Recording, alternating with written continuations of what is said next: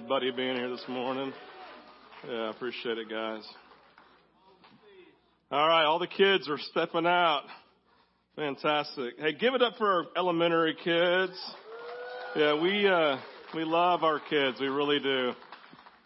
I would say, just let me just say, just show of hands real quick. Uh, how many in, uh, in, excuse me, how many of you in here would say that a camp experience somewhere along the way was really important to your own spiritual life?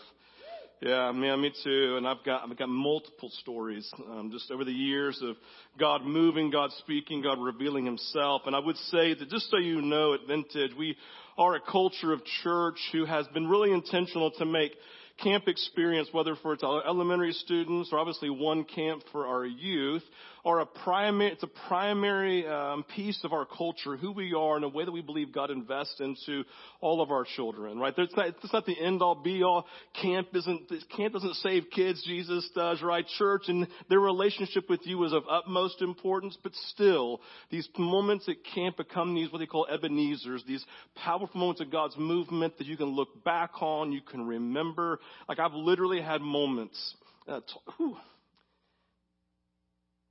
sorry, that was unexpected. This of college students coming to me and wrestling in their faith, and they literally said this to me.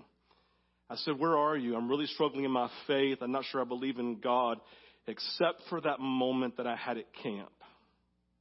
And I can't deny the experience that I had with God in that moment. And no matter what happens, I, I can't not believe because of the movement of God right there. Kind of like Saul getting knocked off his donkey. You can't deny God's movement, the experience of God in those moments, right? So again, that's what we're doing. So I would just say this. Let me say it again, just real quick. Ginger's not in here. Mark is, so he can attest. Look at the bouncer right there, Mark Fowler right there. Like he's got those muscles bulging. He's got he's, he's got arms like this, so you can see the muscles right now. yeah, nobody gets to leave, baby. Oh yes, that's what I'm looking for right there. No, but seriously, but just so listen.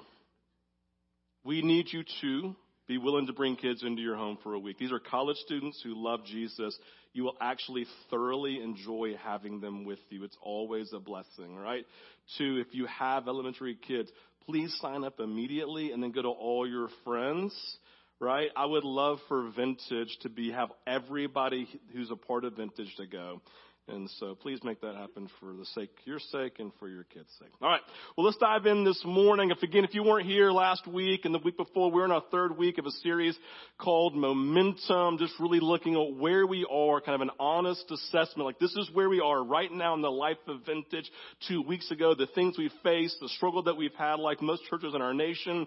And here are the things we want to believe God, right? Begin to believe God and expect, right? Just to dive into a level of zeal and of passion and give ourselves this year to saying, Jesus, do what you want to do and some build momentum. Last week, Kurt spent about 30, 35 minutes uh, on a message titled Saying Yes to the Call of God. If you did not listen to it last week, please go to YouTube, look up Vintage 242 Church, take about 35 minutes and listen to his message as he breaks down in a very simplistic way and understand what it means to be a people who say yes to the call of God. And what that means is a beautiful message. I do encourage all of you to listen to it. And in, in the idea, like he says at the end of it, says, now listen, listen, take time in the presence of God to let him be honest with you about where you are in your life and the calling. And then ask God for grace to step into all of those things, right? So let God be honest that you are in his presence and then begin to say, now God, help me where I'm struggling, right? And so this morning I want to get into this, this third, this third part of momentum. And I want to focus this morning on a word that I just used in the last sentence that Kurt led us to. It's the word presence. And I specifically want to say the, the phrase presence of God. As we continue on with our momentum series this morning, I want to make this assertion. This is on the screen. Josh, you can go ahead and put it there for me. Here it is. It's a starting point. The only way to build spiritual momentum is by being a people who cultivate the presence of God in our life. It's as simple as that. That's the starting point. That's the place we want to say, God, here is the linchpin for momentum in my life. It's not about my striving. It's not about my doing. It's not about the things that I can get done on my own strength and on my own, my own zeal even. It is the presence of God that changes me, that in turn then changes us and changes our trajectory and puts us in a pathway of momentum as we lean into His presence and are changed by it. This morning, I'm going to give a long message to make one primary point, and that's basically it. I'm just going to back up that point. I'm not trying to give you a bunch of things this morning. I'm going to lay out a few different examples just to make one primary point. The only way to build spiritual momentum is by being a people who cultivate the presence of God in our everyday life. As human beings, we were designed, in my opinion, I think, I think the sciences teach us this, we were designed to live a life in relationships in the presence of other people. You think about personality tests over the, the, last 30, 35 years, and there's been a lot of language even around extroverts and introverts. Real quick, who are the extroverts in our room? Just, just real quick, put your hands up if you know. How many of you are, man, we, I'm an introvert. Put them up. Yeah, you're like, I don't want to put my hand up. I'm an introvert, right? So it's the idea, right? You have extroverts and introverts. So you've learned about all over the years. And the idea, if you're going to simplify it, say uh, uh, extroverts love being around people and introverts love being without people, right? Here are a couple of like pictures on the screen we're going to put up real quick just to kind of some introverts when you finally call someone back and they just don't answer. Go to Dos Equis man right here. How many introverts like that's totally me? I don't always go to parties, but when I do, I don't want to be there, right? It's just, and they're like, yes, that's totally me. Now here's the thing, I, here's the reason I bring this up this morning and talking about people and personalities. I don't care who you are. If you're the, the extrovert of all extroverts, where literally you're managing thousands of friends. Or you're an introvert just barely managing one. The fact is, whether it's thousands or the one, all of us want someone.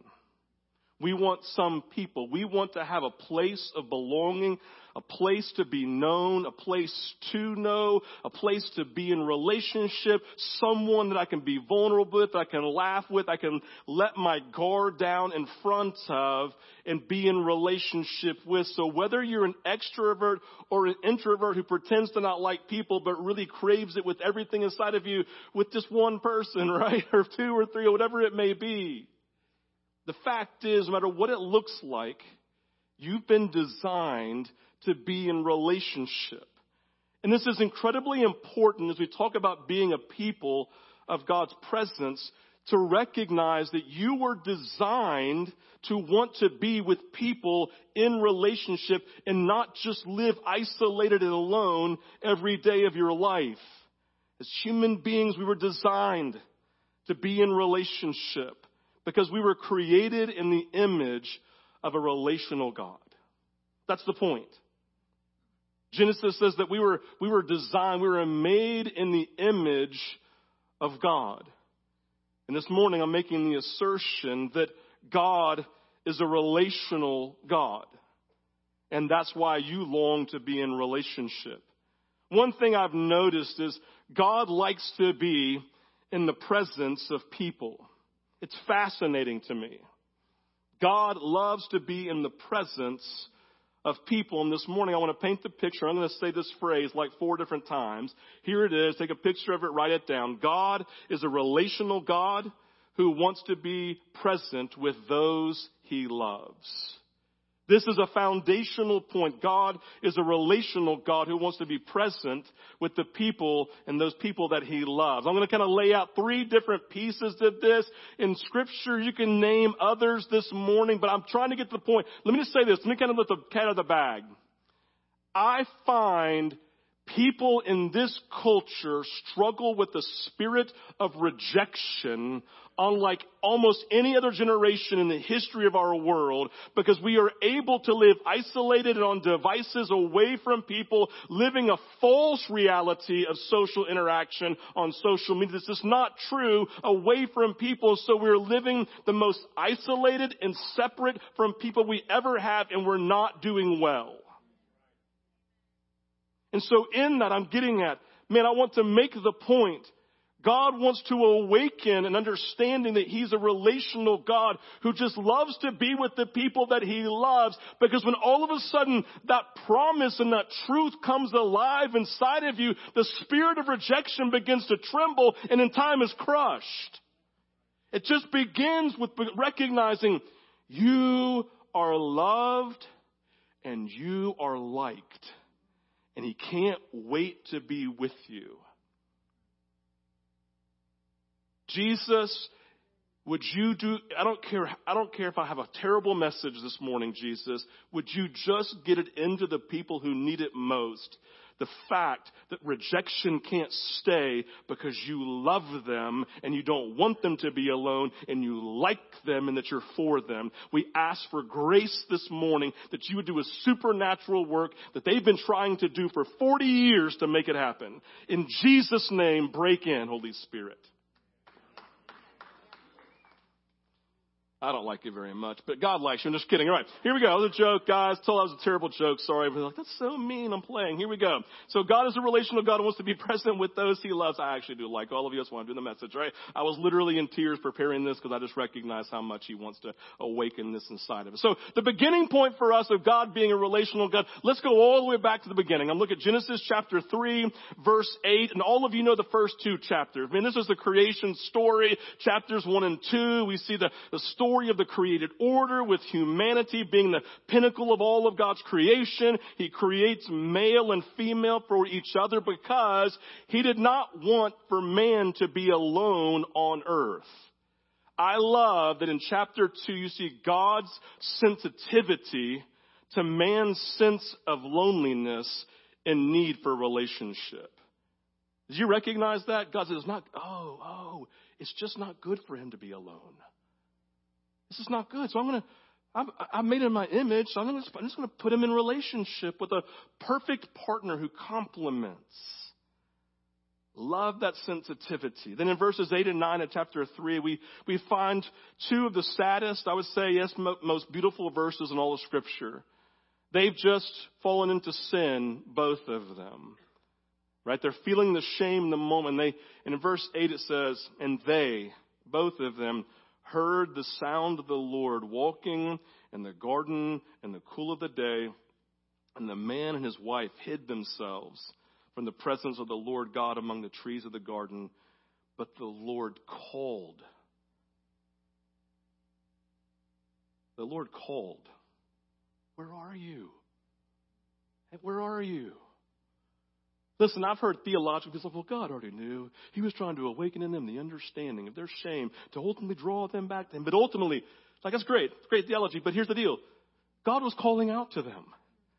Like it's sad, and we're going to look at this a couple of weeks after, just kind of these verses of the sadness, right, where, where they are aware of their guilt they're aware of their shame. Do you remember parents who have old, like who have older kids now looking back or even a younger kid? Remember that moment your kid did that thing and you're like, why are they hiding under the bed? Right? You didn't tell them to go there. Why are they hiding in the closet? Why do they have that look like this on their, like, whatever, like, they won't make eye contact. Why? Because there's something in humanity that recognizes when they disobey, there's a shame and there's a guilt attached to it. That's what they're experiencing. They have to go hide themselves in their shame, uh, recognizing their nakedness. It's a terrible moment. But it's also beautiful because what I see here is it says that God came walking in the cool of the day. Like we don't know for sure, and Scripture doesn't say explicitly, but I have to assume that this is just normal. I just have to assume, it doesn't say I wish it did more explicitly, but I have to assume that it was just normal for God to come walk in the cool of the day. It's, it's seemingly normal that he would come down and just, they would automatically, he would automatically see them. I don't think he was doing it kind of duty. I just thought, it's like, he's coming to cool. I just think he wanted to be with them. Hey, where are you? He was like, where are you? Where are you? That wasn't like that. That's not who he is. He's like, where are you? Hey, this is weird. Where'd you go? Right? Like, I just love the fact that in this moment, right? God here saying, where are you? He wanted to find them. He wanted to be with them all the way from the beginning. God is a God who comes down with his own effort, his own energy to come and find, to be with the ones who he wants to be in relationship with God. Listen, on the screen is a relational God who wants to be present with those he loves. God is a relational God who wants to be present with those he loves. After the fall of man, after the fall of man, humanity was now separated from, from God because of their sin. We all know this. But what we find in Exodus again is the heart of a relational God wanting his presence to dwell among those that he loved.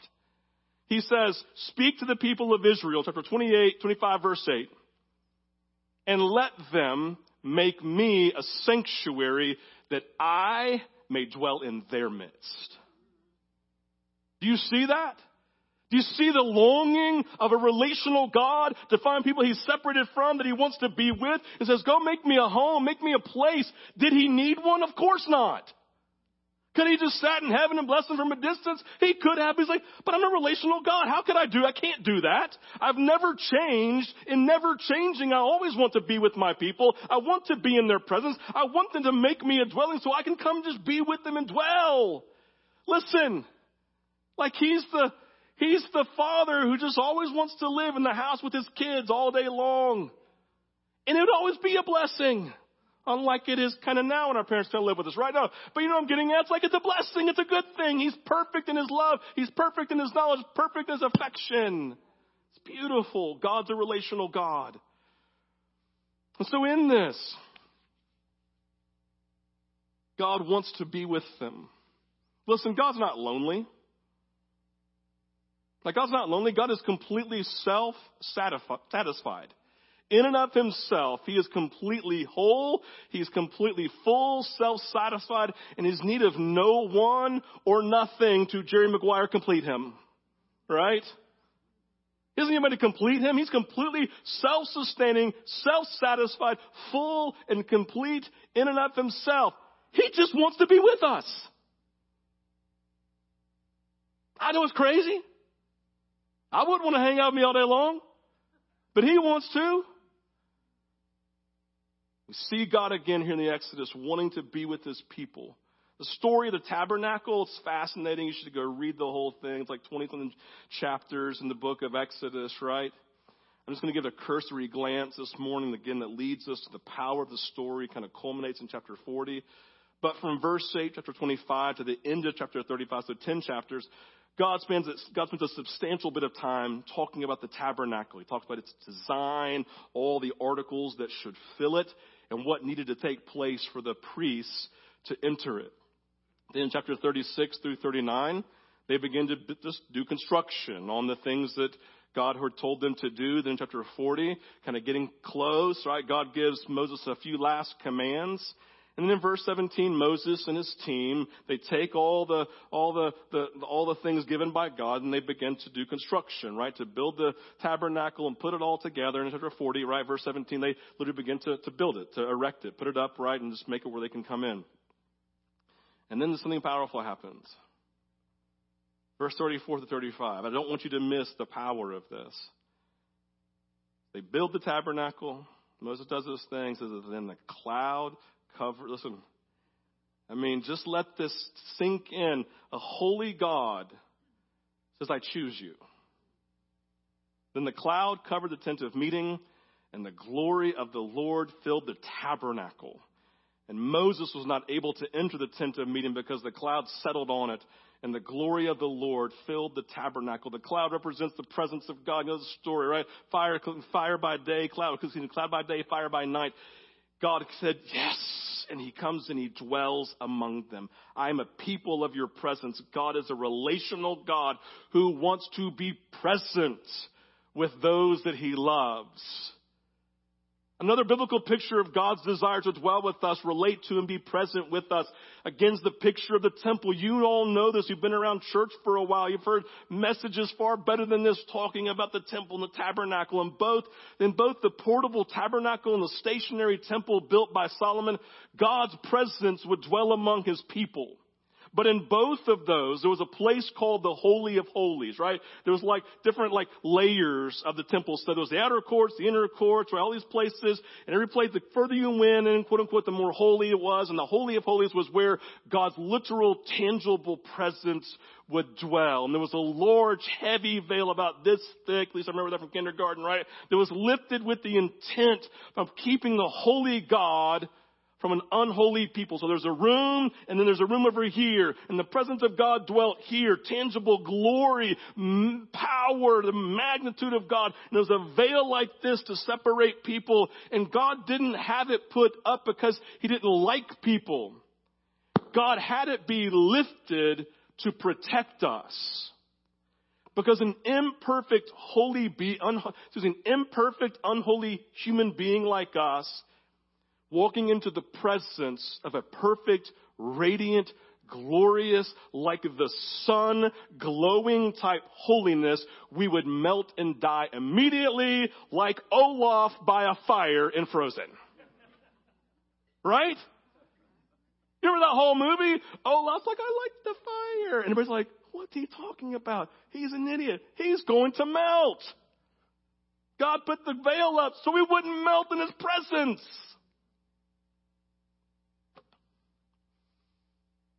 Can't coexist holy and unholy until someone pays the price, takes away the sin, the guilt, and makes us capable of coming into his presence. Jesus, cross, resurrection, and for those who believe and surrender their lives to Jesus, he takes all of their unholiness, puts it on him, and says, Now you can enter into his presence unashamedly, no barriers. You can experience His presence and be warmed and be undone by His traits of goodness. It's the work of the cross. And I love this. I love this. I just love this. Mark chapter 15, 37 and 38. I think so often we try to over theologize scripture and actually miss what God's trying to say in it. Just the practical pieces of it. Look what it says. Get some water, babe. I'm dying. Thanks. Let's have a holy moment. Hmm. All right. I love this. And Jesus uttered a loud cry and breathed his last. Sad. Verse 38. And God said, Yes! Took the veil, ripped it from top to bottom, and said, No more lack of my presence with my people. There's no holy of holies now. So in the heart of man, I'm going to come and dwell with him. It's going to be so good. I can't wait to get there. Do you see the practical part of God's heart and His desire and His longing to be with us because He was a relational God. He is a relational God who just wants to love and relate and be in the presence of His people. Don't miss that, guys. God was sitting there with His hands on it going like this. Oh, it's about to happen. right? I mean, I'm sure he was sad his son died, but you know what I'm getting at, right? Curtain was torn. It's so good. The imagery is powerful. Jesus died, and the first response of God to take away the very thing that separated us from Him. God is a relational God who wants to be present with those whom He loves. Everybody say me.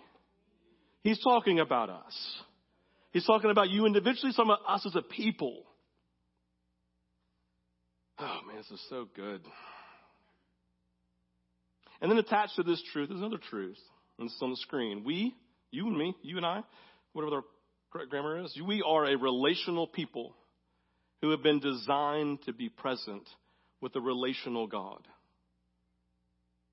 We are made in his image. We are a relational people who've been designed to be present with the relational God. Augustine's famous line from Confessions on the screen captures this sentiment. He says, For thou hast formed us for thyself and our hearts are restless till they find rest in thee.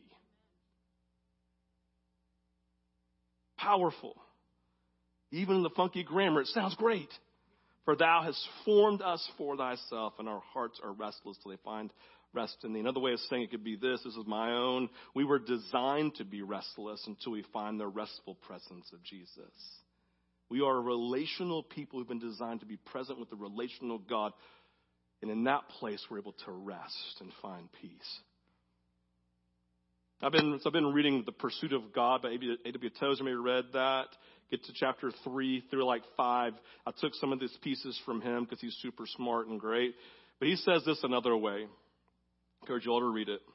He says, The world is perishing for the lack of the knowledge of God, and the church is famishing, starving for want of his presence. The instant cure of most of our religious ills would be to enter the presence and spiritual experience, become suddenly aware that we are in God and that God is in us had a friend of mine say one time, and just again, this was his, his experience. I'm not denying his experience, but I said, what, what changed? What changed the, the prayer ministry of your own life? He goes, oh, it's super simple. I am praying for someone in our church on a Sunday morning, and like I just can't, I'm not, I'm not aware of anything going on. There's no stirring, and all of a sudden, he said, I don't know what happened. This sounds crazy. You don't have to believe me, but this is my story. I look up and I saw a belt buckle.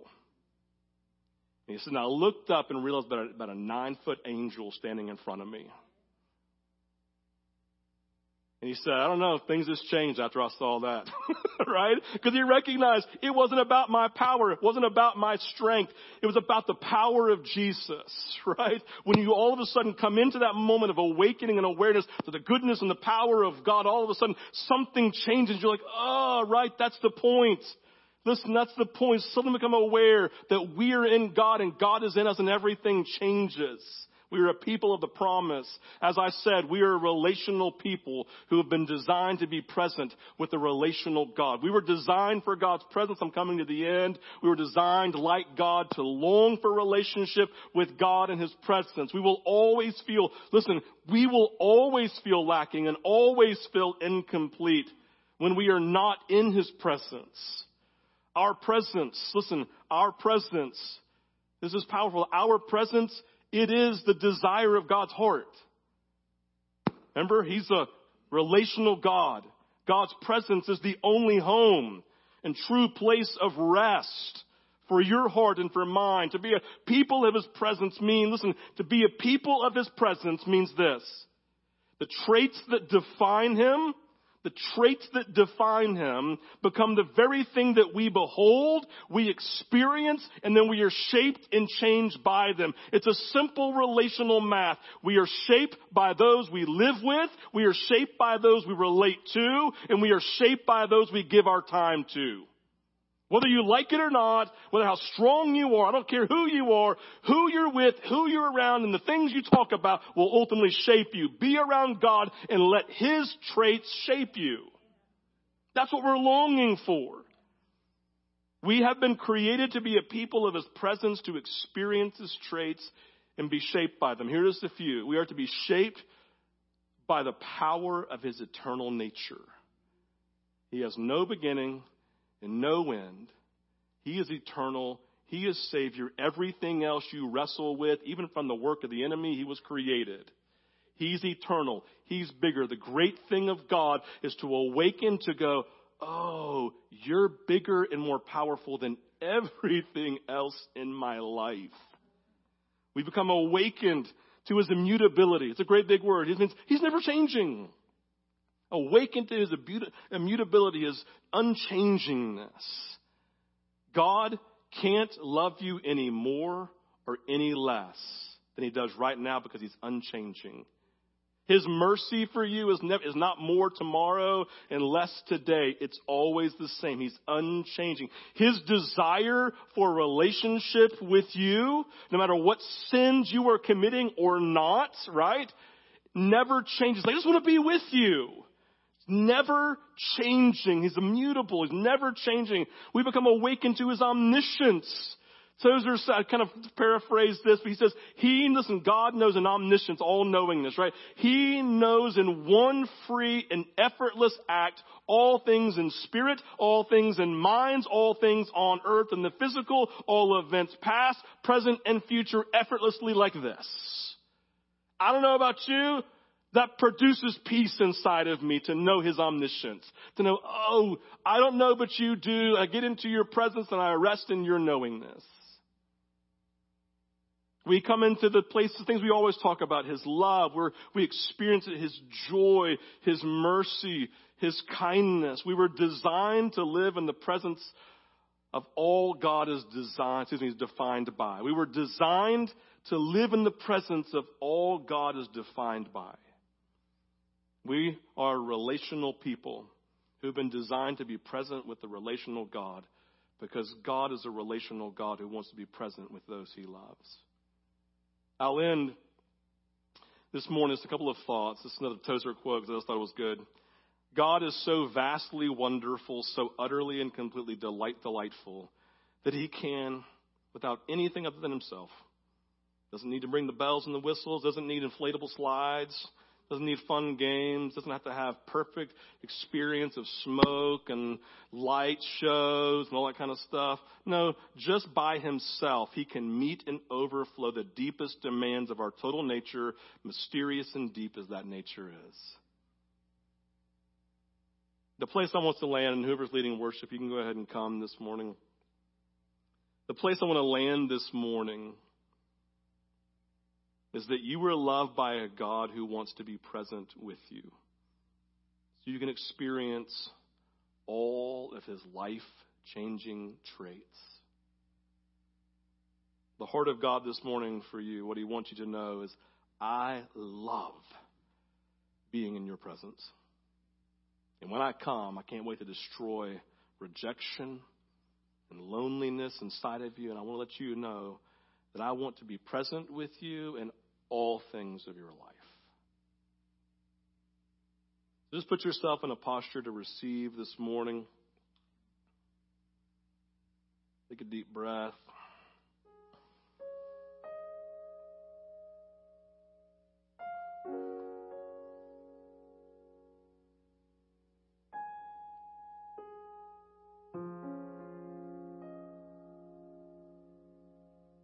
Release you from feeling like you have to do something just right in this moment to come into his presence.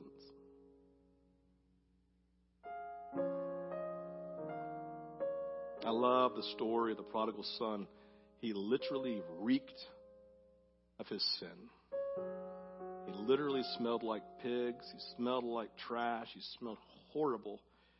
And he came the father ran to him because the father whew, couldn't wait to be with his smelly son, to wash him, to cleanse him, to make sure he pulls out of that life,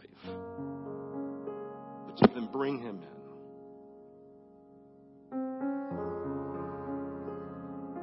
So the idea is I come to the Lord's presence saying, whatever you need to melt away, to reveal, I give you, then do that. Because I don't want anything between us. Because I want to experience the radiant traits that define who you are so that I am changed and filled and satisfied.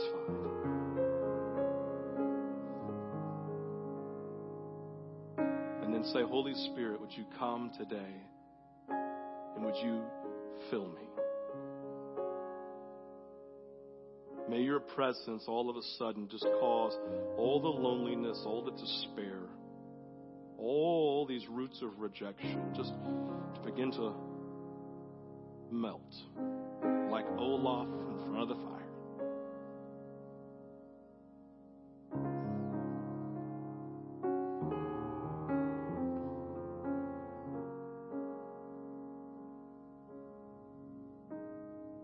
Team worships this morning, we're going to have ministry teams on both sides. And the people who are I mean, on both sides, I know them.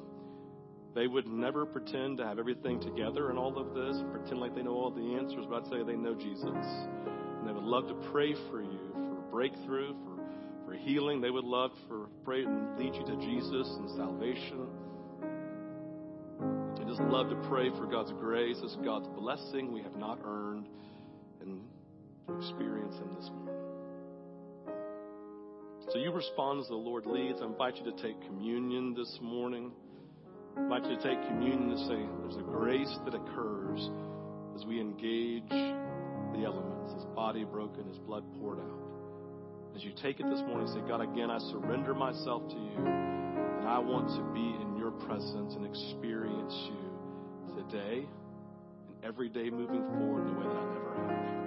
If you respond to the Lord leads, I'll come us out here.